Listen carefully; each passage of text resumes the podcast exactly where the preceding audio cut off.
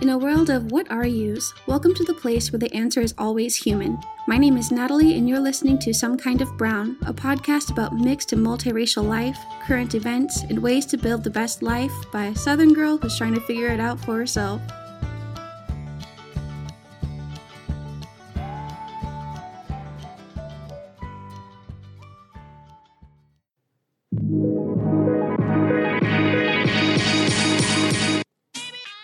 Friends and potential lovers. Have you ever felt so passionately after watching a TV show or a movie but not have a pal to share it with? Allow us the honor of keeping you company with our weekly podcast for your reference with your hosts, KT and OT. Each episode, we break down our hot takes that you'll either ardently agree or vehemently disagree with like subs versus dubs. How important is a cohesive narrative? What's with the popularity of the relatable villain? Is it possible to be truly objective in spite of your own experiences? And most importantly, are you getting a clue and which direction is it pointing? Come on now, it's pointing towards for your reference. That's a great reference. If you've got a little room in your rotation for some salacious frivolity, check out For Your Reference wherever you listen to podcasts.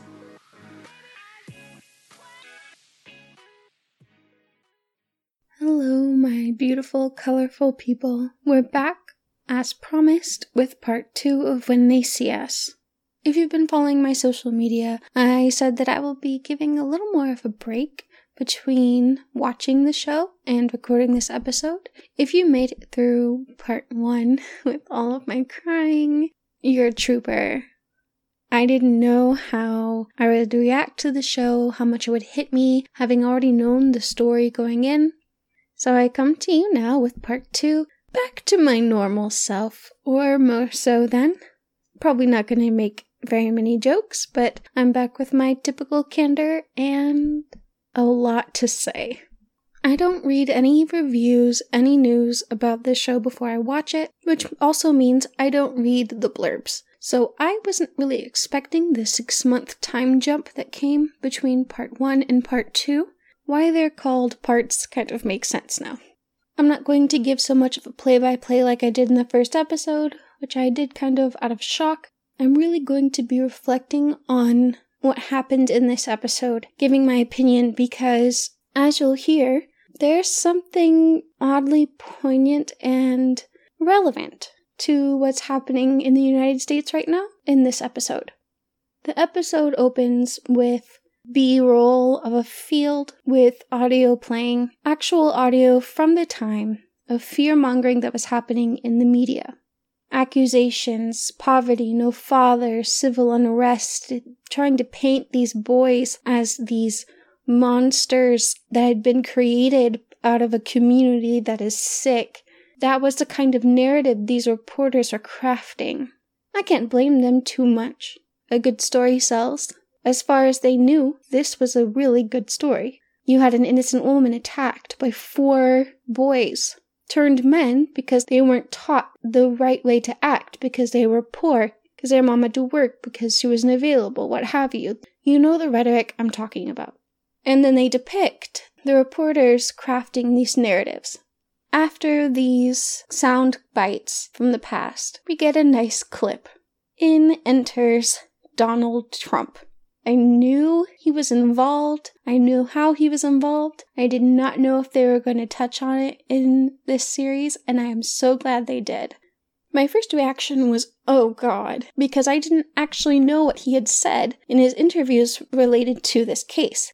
And I didn't know how political Ava was going to be with his depiction. To be honest, even from the side that doesn't really appreciate what he's doing politically, she depicts him fairly honestly. She lets him run the narrative on how he's going to be seen, and we as the audience get to judge. The actual footage of Donald Trump plays, you see and hear him say, You better believe that I hate the people that took this girl and raped her brutally. You'd better believe it. I don't know if I believe it, but I certainly know that Donald J. Trump learned early that sensationalism sells. I don't know how much press he got, but I do know that he paid, really invested $85,000 for that full page ad calling for the death penalty to be reinstated so that these four teenage boys, oldest being 16, to be killed. And I say invested because, like I said, sensationalism sells. He got on TV, his name is a brand. I want to know really how much he made from all this. But that's not the point. I'm going to talk about the parts with Trump in the front end so we can get his part out because I don't want this podcast to be about him. But it is undeniable that he had an effect in this case. Yusef's mom, bless her heart, t- like I mean that in a non demeaning way. I have so much sympathy for her and I admired her strength in the last episode. I just wish that sympathy extended to the other boys. She says they talked themselves into this mess. She knows they didn't do it, but she's advocating for her son, her Yusef.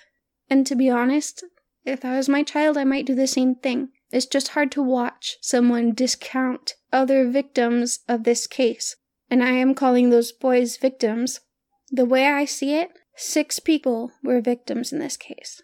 And Yusef's mom, despite losing a little points for not supporting the other boys, I wanted to give her all the support in the world when I saw how she found out that Trump was calling for the death of her son. She found out from the press.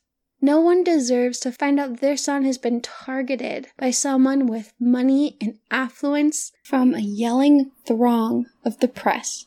I'm glad that she was kind of whisked away, because I'm sure what she would have said in that moment would not have helped things. Because everything really got twisted in this episode. And we knew from the beginning that it was going to. Because at the end of the day, we know that these boys get convicted. So later, after Yusef's mom hears that Trump is calling for her son's death, we see more footage of him and hear and see him say, and I think sometimes a black may think that they don't have the advantage or this or that, but in actuality, today, currently, it's a great, I've said on occasion, even about myself, if I were starting off today, I would love to be a well educated black because I really believe they do have an actual advantage today. For those of you who somehow may not have heard Trump speak, I did not take anything out of the middle of that quote, and I'm going to give you a moment for your blood pressure to settle down again. If you don't think that a millionaire with a TV show and someone who has done so much branding around their name didn't sway the public opinion, you would just be wrong. Because he did. And like I said, this is all the attention I'm going to be giving him on this podcast. And I wish that his part took up even less space, or no space at all. Moving on from that, this episode really focuses on the trial, which again was really jarring for me. I, I didn't anticipate part two to be the, the entirety of the trial because there were two trials, and we also have some very different experiences between the boys. One of those stark differences is, at least in the beginning, their lawyers are a hodgepodge collection of people. One of them is, hasn't even worked in the criminal area. He's a divorce lawyer they all have different experience levels and motives, and that it really comes out in this episode. I think it was depicted quite well. The emphasis is really on what these people had to face, the mountain they had to climb to prove the innocence of these boys or even get their voices heard. And I said earlier, there are six victims of this case. And I really don't want to gloss over this because the violence that Patricia Meili endured needs to be acknowledged. What she experienced was horrifying, and my heart hurts for her because of one, what she went through, and two, that she had to be dragged through this. Because as we find out in this episode, she remembers nothing of this attack. She remembers leaving work, not the time, and the rest of it's gone, and that's probably for the best as far as trauma goes. But she didn't see her attacker. At least, she doesn't remember seeing him, so she cannot identify him. And there's no physical evidence. Even when the state, you see later, tries to manipulate things, and I say the state, I really mean Fairstein, who tried to introduce a sock containing semen that the NYPD quote unquote missed. She pushed for that to be included. She pushed for District Attorney Elizabeth Lederer, who was representing the victim, to do whatever she needed to to make sure these boys were convicted. And we'll get more into that emotional manipulation later. The first meeting of the lawyers is where you first get a glimpse of the motives and the character of some of these men who would be representing these boys. You also get a sense of the parents pushing for their own son. They just wanted their sons to be home and free, and I see the pain that they were in. I can see that urge to want to take your son home, but instead of presenting a united front, they wanted to focus on their children individually. At one point, Yusef's mom says that she got her son out before the police could trap him, and it starts a fight. Because at the end of the day, they all had the same goal. All of their sons had been forced in the same way to confess. I wish I could say that presenting a strong front would have helped, but like they said in the episode, the media and everyone around was trying to push this narrative that they were a mob, that they had ganged up and done this to her as a group, so they couldn't present them all at the same time. Ironically, the state moved to separate the cases for one reason and one reason only. They wanted to use as much of the coerced confession tapes as possible, and if they had all of the trials at the same time, they would have so many things redacted from the tapes that they would become useless. And so they split the trials. The first trial is against Ray, Anton, and Yusef. Ray and Anton had been kept in juvie. Yusef had posted bail, so had been able to escape some of what the other boys went through. And the second trial that you see towards the end of the episode was Korey, who was 16 and stuck in jail, and Kevin, who's the youngest. When you see Korey in the beginning of this episode, you know he's seen some shit. And I'm kind of glad that we jumped because, to be completely honest, what Korey suffered in prison I don't want to see on top of everything else. I would have watched it had they depicted it to honor them and what they went through, but I'm not going to lie and say I'm relieved they didn't. But even in this beginning, when I'm explaining how things are corrupt, how Fairstein came out from the get go with his objective of doing whatever it takes to convict them because what happened to Patricia was disgusting, and it was. She is completely lost in this crafted case. They pieced together these confessions, they forced and coerced these confessions, and when you see the actual officers examined, they contradicted themselves on what the boys said. When you see the videos, the boys contradict themselves, they backtrack. You can tell they're desperate and they just want to say what's right because, as all of them say, they had been promised home if they just said what they needed to say. And honestly, Fairstein says she wants justice for what was done to Patricia, but where's the justice for her in those false confessions? I told you this episode wasn't going to be completely me going through what happened shot by shot, and what I really, really, really want to linger on for a moment is the media and how much that fear mongering had an effect on public perception, the pressure it caused on the people involved and obviously got to the boys. And what happens when affluent people say things and the public holds what they say up as fact? Donald Trump wasn't part of this. He inserted himself. When the lawyers were meeting, one of the moms brought up involving Al Sharpton, but one of the lawyers doesn't want to make it about race. But the fact of the matter was, it was about race from the very, very beginning. As soon as this happened, as soon as the boys went through the park and Patricia was attacked at the same time, or around the same time, their fates were unfortunately sealed. Later, Elizabeth, the woman representing Patricia, says that this case isn't about fair, it's about politics. And in the US, at the time I'm recording this, this weekend there were multiple shootings. And at least one of these shootings, to my knowledge, was directly influenced by politics.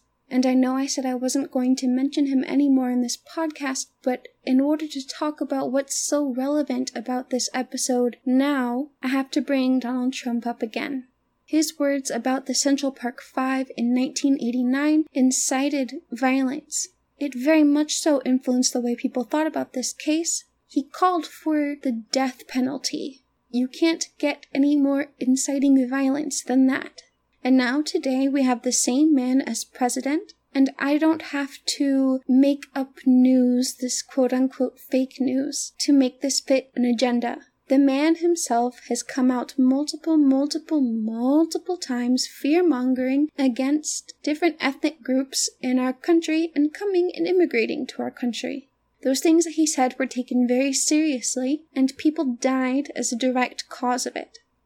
The connection between fear mongering from people who have a platform and actual violence being perpetrated against human beings is undeniable, and we need to take a look around us at what's happening.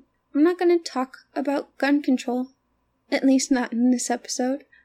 I just want to point out that words are important and that when we use our words and our platform to bring hatred towards a certain group, we cannot be surprised when someone enacts violence against that group. I'm not going to link any videos, and I'm not going to go too deeply into it in this episode, like I said. But if we didn't see how dangerous the words Donald Trump was speaking in 1989 were, we need to see how dangerous they are now, because it is worse. He is dehumanizing an entire group of people, multiple groups of people. It doesn't take a very long look into history to show what happens when people are marginalized and then dehumanized. It is very strange watching this episode and seeing what happened to the Central Park Five, now knowing the influence that President Trump had in their case and knowing what happened this past weekend. I just wanted to make sure that I communicated that to you. When it came down to the trial, the case was political as far as the lawyers went. Elizabeth not wanting the, to continue the case and then being emotionally manipulated by Fairstein to stand up for Patricia, do it for Patricia, and the horrible things that were done to her. In the courtroom itself with the jury, it was an emotional battle, and we as humans are emotional creatures. On the one hand, you have three, then two quote unquote perpetrators who the state says have done these violent acts against this white woman, businesswoman. And as one of the news outlets, she's the exact opposite of what they are. She is white, she has money, she has a good life, and they are poor. Their lives aren't as nice, so they wanted to attack her for that. And as per usual in these cases, the jury was shown very graphic images of what happened to Patricia. We don't see too much of it, but we know it's being passed around. They talk about all the injuries, and then they pull Patricia in to speak. And what they use is the only thing they can the injuries she sustained. So the jury sees these pictures and the, the result of that attack and all the state really had to do after they got them emotionally primed was paint a target on someone's back. When you're faced with that level of human suffering, I can't speak for certain because I wasn't there. I wasn't in the jury. But I imagine they had a lot of pressure to convict these boys and a lot of feelings towards them because they are being told that these boys committed this disgusting, vile thing and are looking at these pictures and you can't imagine why one human being would do that to another human being, let alone five boys to one innocent woman. What kind of evidence can you present to people to convince them not to blame someone when you have a lawyer playing these political games, using your emotions against you? So the trial continues. Various things are talked about and thrown out, and the end result is what I've been saying. The state has no evidence. The boys can't be ID'd. Other victims of harassment that night in the park cannot identify the boys, where they had identified the perpetrators that harassed them. All the parents thought that their kids' cases were solid, airtight. There was nothing to connect them to the rape and the attack other than circumstantial evidence. They were in the park around the same time. But at least, as it was depicted, one person knew what they were facing. Anton, when he thanked his lawyer and said he knows he tried to do his best, that broke my heart. Because, like I said in the beginning, we all know where this ends. Even though his father shows up at the last minute and takes a stand, I don't know if he had been drilled like most lawyers would have the opportunity to do. Kind of go through a mock questioning so that he would know how to respond to the state's lawyer, the district attorney. But he didn't know the mind games, and he didn't answer questions the right way. And Anton knew that at least for him, and later we discover for all of them, it was over from the very beginning. Despite having no evidence, and with all of the emotional manipulation, At the end of the trial, when the verdict is read, is an extremely emotional moment, and this is where I lost it. I had been doing really well. I hadn't cried the whole time. I was trying to be professional because I'm a professional podcaster. anyway, I was trying to be professional and take notes, but this part I just could not. I lost it. You see the close ups of each of the boys' faces when they read out what these charges are. And you hear the quote from Yusef's mom in the beginning you watch them grow. You start to think you did a good thing, and then one night, you look away. One night. And when that word comes out, guilty, you see Kevin sitting in a chair in the street. There are lots of flashbacks in between how the boys were, what they went through, and where they're standing now in their suits, hearing that a jury has said that they are guilty of this list of horrific crimes. And you go back to Kevin playing his trumpet. All he wanted to do was play his trumpet. And you know that all of their dreams are over. I think that was a perfect place to leave this episode, and I wonder where they're going to take the next two parts. I'm not going to spoil anything if you don't know anything about the case and you're watching this along with me. This is a, a really heavy show, and again, I want to stress that there were six victims. These five boys who were convicted did not get justice, did not get fair, and that was something that was pushed through the whole episode. That this is supposed to be a fair fight, that justice is supposed to come out of the justice system. But that's not always the case.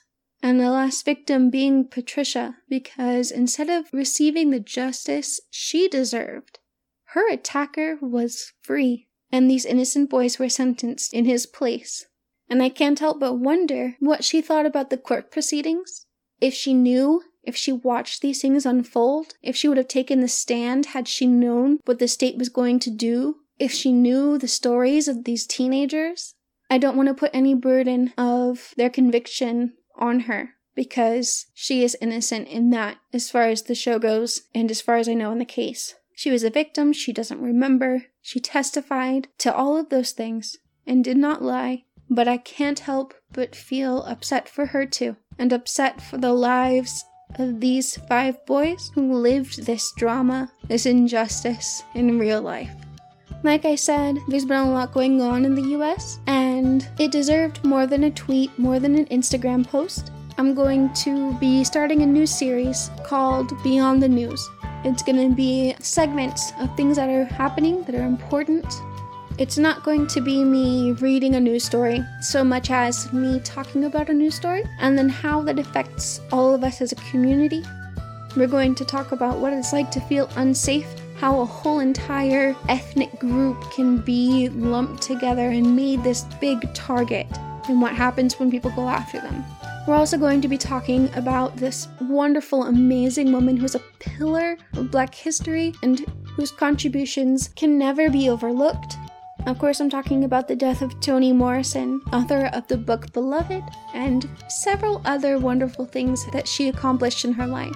So, we're going to talk about her and the impact on the black community, the shootings that have happened, and the fear that has overtaken a lot of people that I know and people I don't know on the internet. We're also going to talk about what's happening in Kashmir, in South Korea, and Japan, because we, none of us, live in a bubble so keep an eye out for the first segment of Beyond the News this Friday.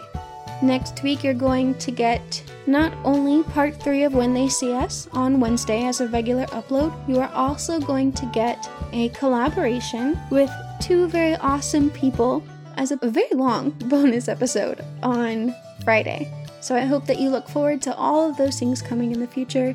Continue to watch this show as I do. I also hope that you stay safe that you tell the people you love that you love them and you live life to the fullest. You know where to find me. All of my social media Instagram, Twitter, Facebook, some kind of brown. If you want to talk about this more on this show or what's going on in the world more in depth, you can join our private group on Facebook. It's private only to give some peace of mind so that people can express themselves fully. With that said, thank you to Purple Planet for the use of their song Love Life and I will see you next week with some more Shades of Brown.